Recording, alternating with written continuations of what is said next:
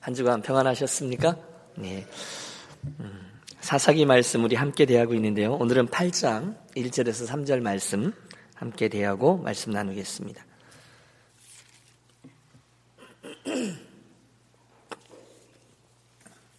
구약성경 사사기 8장 1절로 3절 말씀입니다. 우리 한 목소리로 합독하기 원합니다. 8장 1절에서 3절입니다. 에브라임 사람들이 기도원에게 이르되 내가 미디안과 싸우러 갈 때에 우리를 부르지 아니하였으니 우리를 이같이 대접함은 어찌 됨이냐 하고 그와 크게 다투는지라 기도원이 그들에게 이르되 내가 이제 행한 일이 너희가 한 것에 비교되겠느냐 에브라임의 끝물 포도가 아비에셀의 만물 포도보다 낫지 아니하냐. 하나님이 미디안의 방백 오랩과 스엡을 너희 손에 넘겨 주었으니 내가 한 일이 어찌 능히 너희가 한 것에 비교되겠느냐 아니라 기도원이 이 말을 하매 그때에 그들의 노여움이 풀리니라 아멘.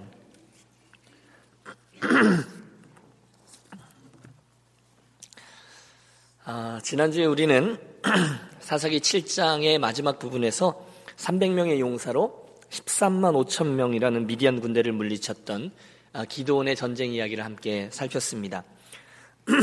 그날 밤 하나님께서는 그 미디안 그 엄청난 군사들의 분별력을 잠깐 거두심으로 자기들끼리 죽고 죽이는 싸움을 하게 하셨죠. 이후에 기도원의 군대는 도망하는 미디안 패전병들을 쫓았고 그 마지막 순간에 에브라임 지파에게 함께 나오라 도움을 청하였으며 그 결과 에브라임 지파 또한 패잔병들을 쫓아가다가 적들의 중요한 장군이었던 오렙과 스, 스엡이라는 이들을 죽이는 전과를 올리게 됩니다. 여기까지는 참 좋았습니다. 그런데 문제는 이어지는 오늘 8장에서 시작됩니다. 지금 아직 전쟁이 끝난 것이 아니었거든요. 그런데 갑자기 뒤늦게 전쟁에 참여했던 에브라임 사람들이 불평을 펼쳐놓기 시작하는 거예요. 아니 엄밀히 말하면 말도 되지 아니하는 이유로 기도원에게 시비를 겁니다. 오늘 1절의 말씀을 다시 한번 봐주세요. 에브라임 사람들 기도원에게 이르되 내가 미디안과 싸우러 갈때 우리를 부르지 아니하였으니 우리를 이같이 대접하면 어찌 됨이냐 하고 그와 크게 다투는지라. 이런 얘기죠. 너희가 뭔데 우리한테 믿지도 않, 음, 우리한테 묻지도 않고 마음대로 미디안들하고 싸우러 나갔던 거냐? 기두온, 너 지금 누구 허락받고 이 전쟁을 시작한 거야? 이렇게 시비를 걸고 있는 거예요.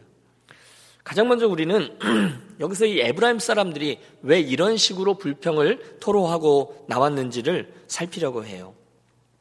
사실 여러분 비단 여기뿐이 아닙니다. 구약 성경에는요, 이 에브라임 사람들이 불평하면서 문제를 일으키는 모습들이 많이 기록되어져 있습니다. 나쁜 버릇이죠. 도대체 왜 그랬을까요? 뭐가 문제일까요? 우리들에게 이 에브라임 사람들에 대한 궁금함이 있어요.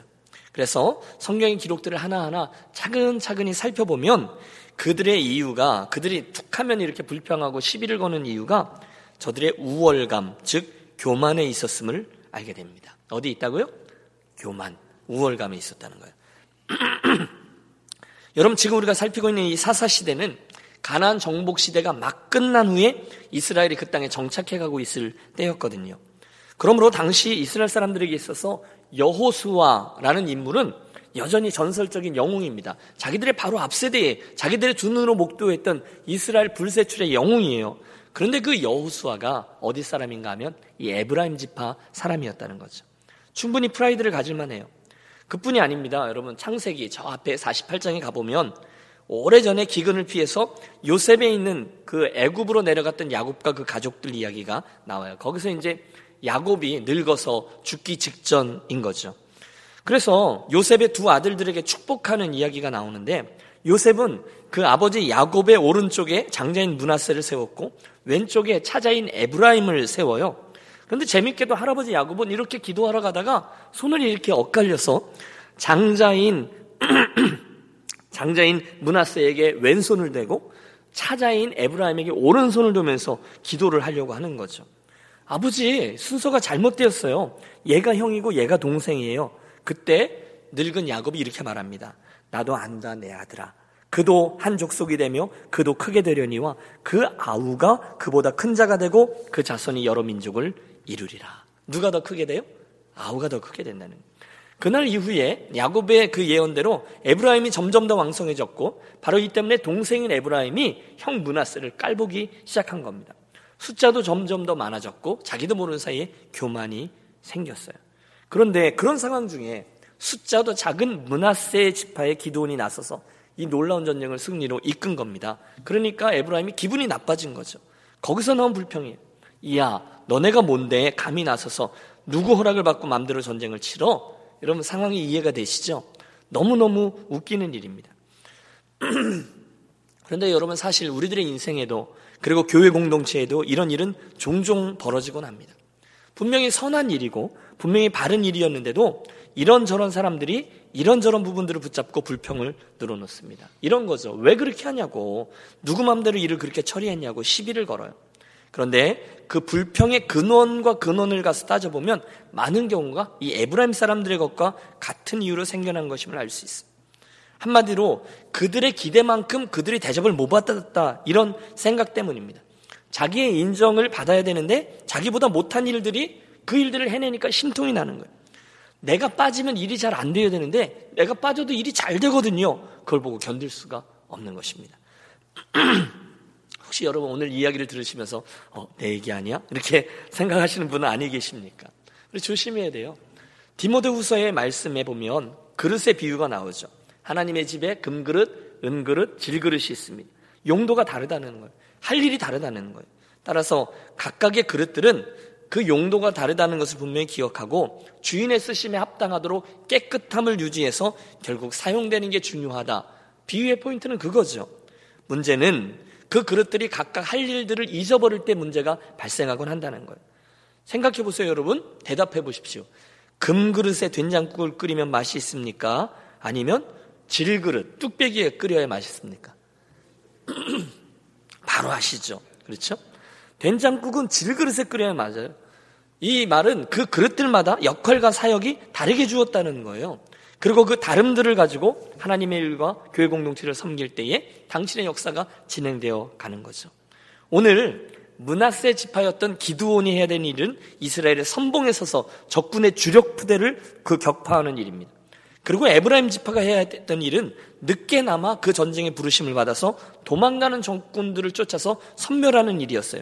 그런데 그때 자기 일과 이 기도원의 일을 가지고 비교하고 불평하며 불만을 토로하는 것은 저들에게 역할과 사명을 주신 주인을 잊은 행위였습니다. 지금 에브라임이 그 실수를 하고 있는 거예요.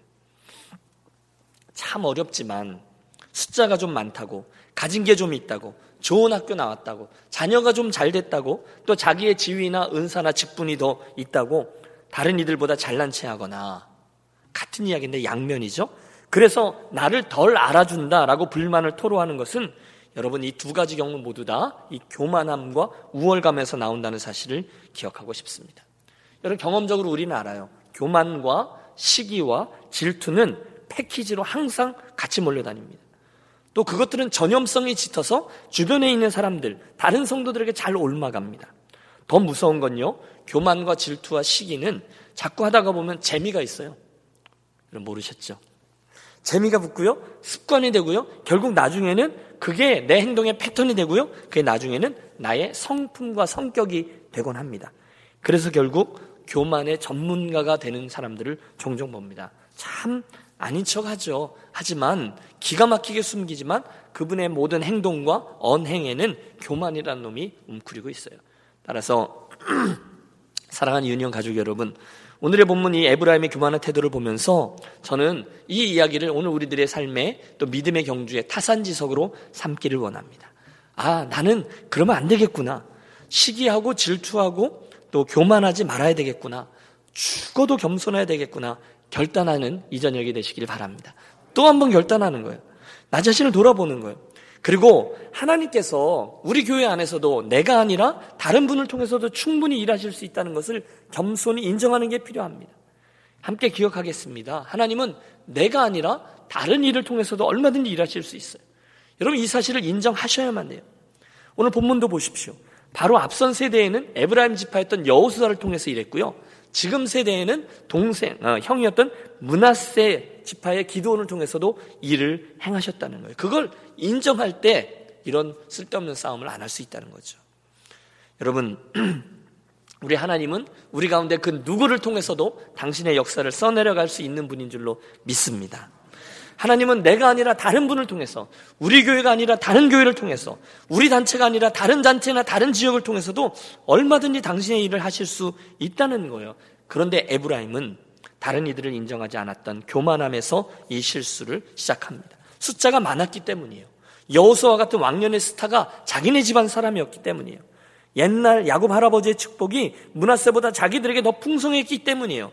그러나 하나님 아버지께서 주신 이유 없는 주권적인 그 은혜를 축복과 사명이 어, 사명이 아니라 어떤 특권이라고 생각할 때 그것은 그만 그들의 섬김의 도구가 아니라 자랑과 교만의 근거가 되었다는 것을 우리 함께 기억하고 싶습니다.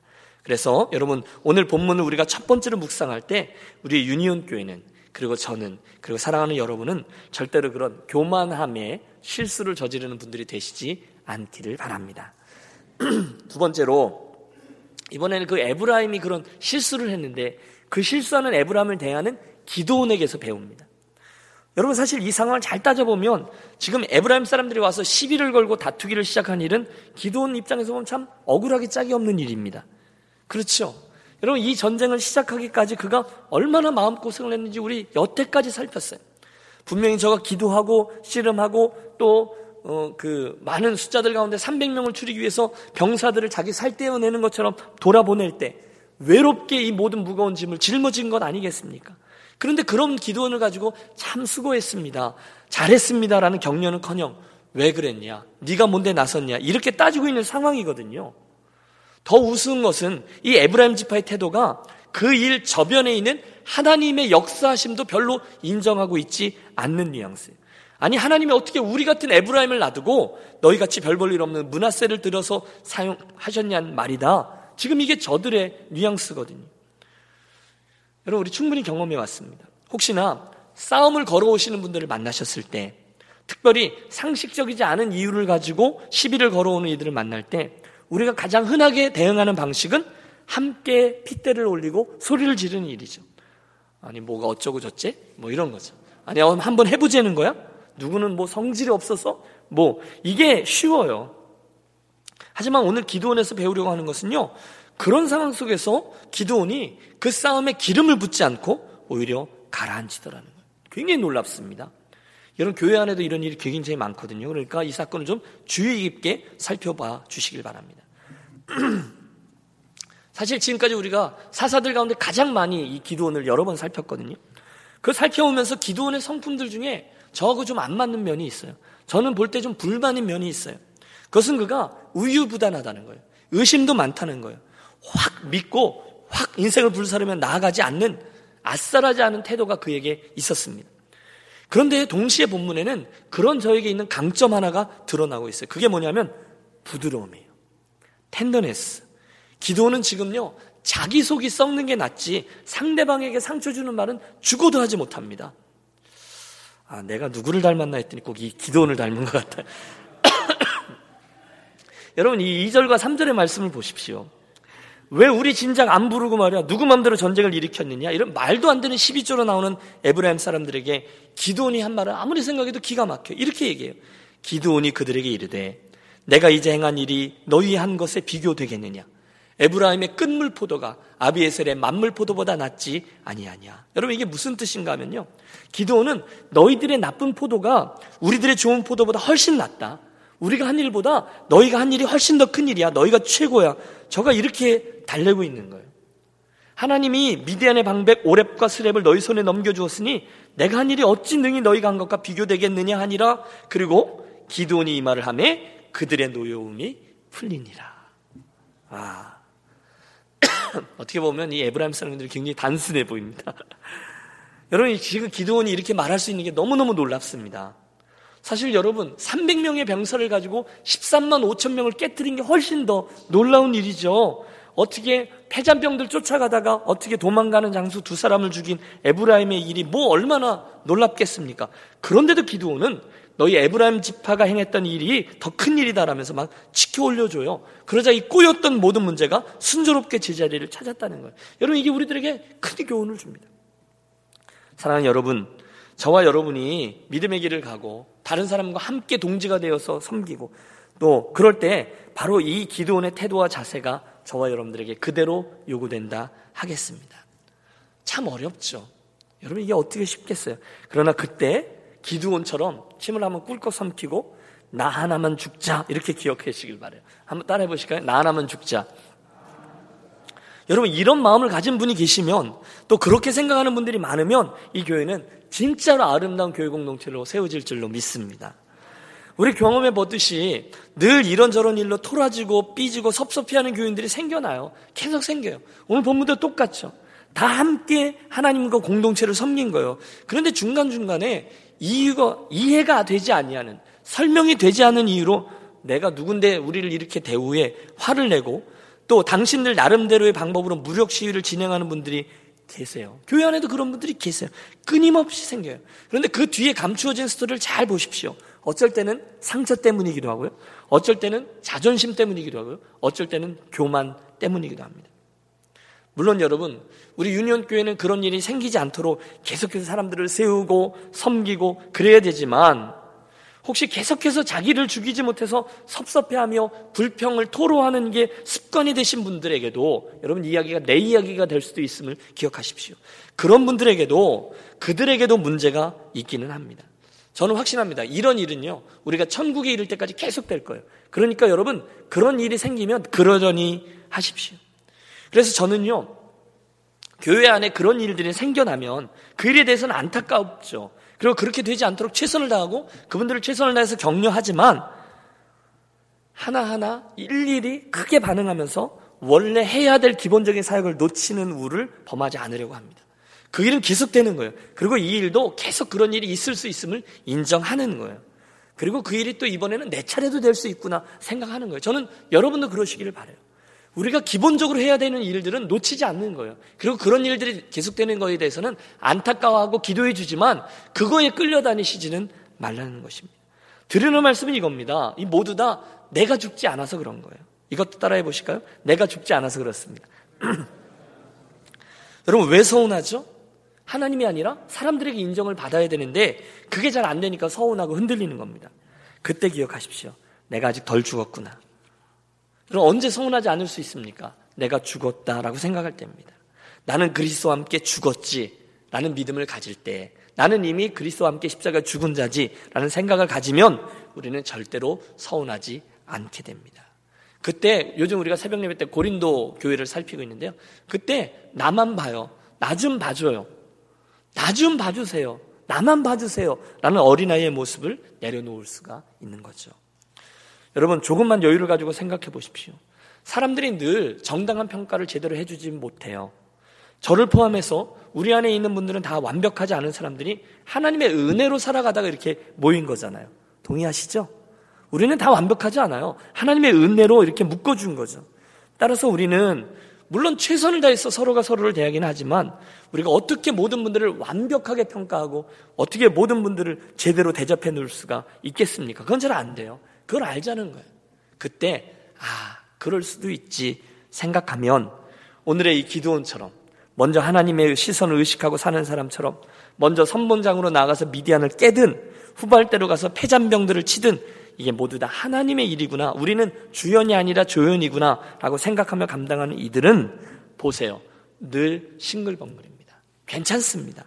별로 시험거리가 없습니다. 그저 하나님께서 나 같은 사람도 이 일에 조인하게 해주시다니 그것만으로도 감격하는 겁니다. 그러다 보면 상대방을 격동하는 말이 아니라 유순한 언어를 사용할 수밖에 없는 거죠. 특별히 여러분 구체적으로 제가 축복하죠.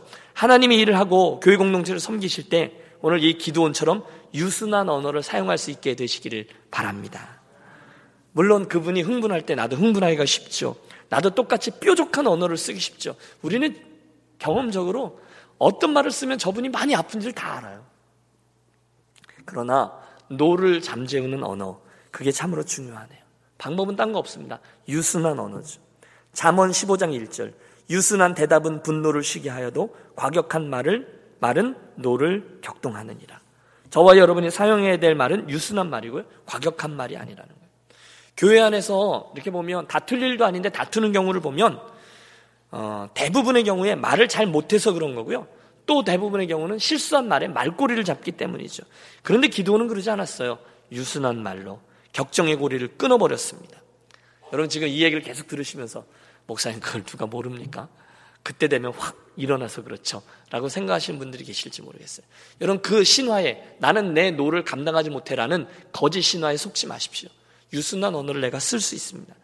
내가 하나님 앞에서의 태도와 유순한 언어로 문제거리를 만들지 않고 문제거리가 있는 곳에 가서 피스메이커가 되는 섬김을 섬김이 오늘 이 금요예배에 참여한 저와 여러분들의 것이기를 축복합니다. 세 번째 마지막으로 오늘 본문을 보면서 우리가 배우기 원하는 것은 지금 기도원이 싸워야 될 대상이 누군지를 분명히 알고 있었다는 거예요. 여러분 제가 다윗과 골리앗의 싸움 앞에 있었던 형 엘리압의 시비에 대해서 여러 번 말씀드렸습니다. 똑같은 상황이에요. 여러분 지금 미디안과의 전쟁이 다 맞춰지지 않은 상태입니다. 그렇다면 이스라엘 백성들은 끝까지 미디안 사람들과 싸워야 되는 게 맞아요. 그런데 지금 기도원에게 중간에 시비를 건 게 누구예요? 이스라엘 사람인 에브라임 지파였어요. 그때 그들과 싸우면 안 되는 거죠. 그게 중요해요. 여러분 따라해 주십시오. 아군과 적군을 구별하는 게 중요하다. 맞죠? 잘 싸는 게, 잘 싸우는 게 중요합니다. 하지만 누구와 싸우느냐가 더 중요합니다. 사실 여러분 오늘 본문의 말씀을 읽으면서 어, 저는 아무리 그래도 기도원 편이 되기가 쉬워요. 그래서 좀 서운한 마음이 없지 않습니다. 아니 솔직히 저는요 그때 이 기도원이 그 도망가는 패잔병들을 그냥 내깔려 두고 이 에브라임처럼 웃기는 사람들 있잖아요. 그런 사람들에게 뭐야? 그리고 본때를 한번 보여줬으면 얼마나 시원했을까 이런 아쉬움이 있습니다. 너희 맨날 우리 문화세 지파 우습게 봤지. 근데 말이야 하나님이 이번에는 우리 문화세를 사용했다니까 300명의 용사로 13만 5천 명을 깨는 게 뭐 쉬운 줄 알아? 우리들에게 하나님의 기적의 손길이 같이 있었어. 그러니까 에브라임 앞으로 까불지 마. 여러분 그렇게 말이라도 해봤으면 얼마나 속이 시원했을까. 그런 아쉬움이 있어요. 그런데 기도원은 끝까지 그러지 않습니다. 그게 잘하는 거죠. 여러분 사실 만에 하나 기도원이 정말로 그랬다라면 내가 에브라임 사람들에게 그동안 어, 서운했던 거 내 본때를 한번 보여주리라 그러고 나왔다면 어, 그 전쟁에서 기도는 끝까지 미디안을 선멸할 수 없었을 겁니다. 기도는 알았어요. 사실 에브라임이나 문하세였던 자기나 사실은 이 일에 대해서 내세울 게 별로 없습니다. 싸울 게 없어요. 여러분 별로 마음에 안 와 닿으세요? 부부 싸움 할 때 말입니다. 어? 문제거리가 될 만한 거 별것도 아닌데 그것 가지고 싸우다 보면 그것만 가지고 싸웁니까? 그렇게 논리적으로 정연하신 분들이 계십니까? 그렇지 않아요. 당신은 말이야 그러면서 얘기하다 보면 전혀 상관없는 옛날에 서운했던 일들이 하나씩 둘씩 막 딸려 나오시잖아요. 옛날에 연애할 때 섭섭했던 거, 결혼할 때 시댁한테 섭섭했던 거, 그러다가 뭐 장모님이 섭섭한 말 했던 거 다 꺼냅니다. 그러다가 그 처음에는 이런 걸로 싸우는데 나중에는 두 집안이 다 풍지박산 되는 때가 있어요. 그런데 그러다가 만에 하나 내가 승리를 했어요. 와이프의 코를 납작하게 해줬어요. 그때 주님 감사합니다. 제가 제 아내를 묵사발 냈습니다. 주님 제가 오늘 제 남편에게 본때를 보여줬습니다. 그러면 주님이 잘하였도다. 착하고 충성된 종아. 이러실 리가 없는 것이죠. 여러분 거기에 무슨 상급이 있겠어요? 거기에서 이긴들. 형제끼리 싸워서 뭔 상급이 있습니까? 없습니다. 같은 편끼리 싸워서는 절대로 유익이 없는 거죠. 성도들 간의 싸움이 이와 같다는 겁니다. 절대로 이겨도 의미 없고 저도 의미 없습니다. 서로 힘만 빠지고요. 서로의 얼룩들이 여러 해를 갑니다. 그러나 여러분 앞으로 얼마 남았는지도 모르는 저와 여러분의 인생을 그런 싸움 하기에 앞서서 이 싸움이 엘리압인지 골리앗인지 잘 구분하는 지혜가 있으시기를 바래요. 보세요. 지금 기도원은요. 자기가 싸워야 될 대적이 누군지를 알고 있습니다. 혹시 저가 이 시비에 맞서서 미디안을 향한 추격을 그치고 에브라임과 싸우기 시작했다면 그는 아니 이스라엘은 절대로 유종의 미를 거둘 수 없습니다. 우리가 오늘 싸워야 될 대적은 마귀입니다. 믿습니까? 오늘 우리를 주님을 우리들 욕심만큼 따르지 못하게 어떻게 해서든지 우리를 걸고 올무를 매는 마귀가 우리의 대적이에요. 또 그들에게 눌려서 악한 권세에 눌려 있는 영혼들을 위해서 우리가 그들을 세우고 그들을 섬기기 위해서 싸우는 거죠. 우리가 그 대적을 분명히 하고 싸우면 우리는 덜 중요한 싸움을 할 기회가 없는 거죠. 오늘 말씀을 정리합니다. 사랑하는 여러분, 어, 살아가다 보면 불가피하게 이러저러한 일로 의견 대립이 있을 때가 있습니다. 그러나 이유야 어쨌든 우리 그리스도인들은 싸우지 아니하고 상대의 노를 풀어주는 것이 언제나 옳습니다. 한번 말씀드렸던 것 같아요. 여러분 평화라는 단어 peace와 이것 조각 조각 났다라는 그 piece 조각은 발음도 또 알파벳 스펠링도 똑같습니다. 이해, 이해가 되세요? 그런데 기, 기독 우리 그리스도인들은 peacemaker입니다. 그 piecemaker가 아니에요. 그런데 이게 바뀌면 분명코 문제가 된다는 거죠. 오늘 본문에서 기드온은 별 잘못도 없는데 에브라임이 싸우자고 나선 것이거든요. 기분이 좋을 리가 없죠. 그러나 그는 자기의 감정을 억누르고 형제를 너그러이 대합니다. 잠언의 말씀 노하기를 더디하는 자는 용사보다 낫고 자기의 마음을 다스린 자는 성을 빼앗는 자보다 나으니라. 여러분 제가 전에 한번 칼럼에 썼던 글귀가 생각나네요. 일이 아니라 사람이 중요합니다. 일이 아니라 사람이 중요합니다. 잘하면서 싸우느니 안 싸우고 보통만 해야 되겠습니다. 아, 기가 막힌 말 아닙니까? 응? 맞아요. 교회든 인생이든 이것저것 잘해도 싸우면서 잘하느니 안 싸우고 보통만 하는 게 훨씬 낫습니다.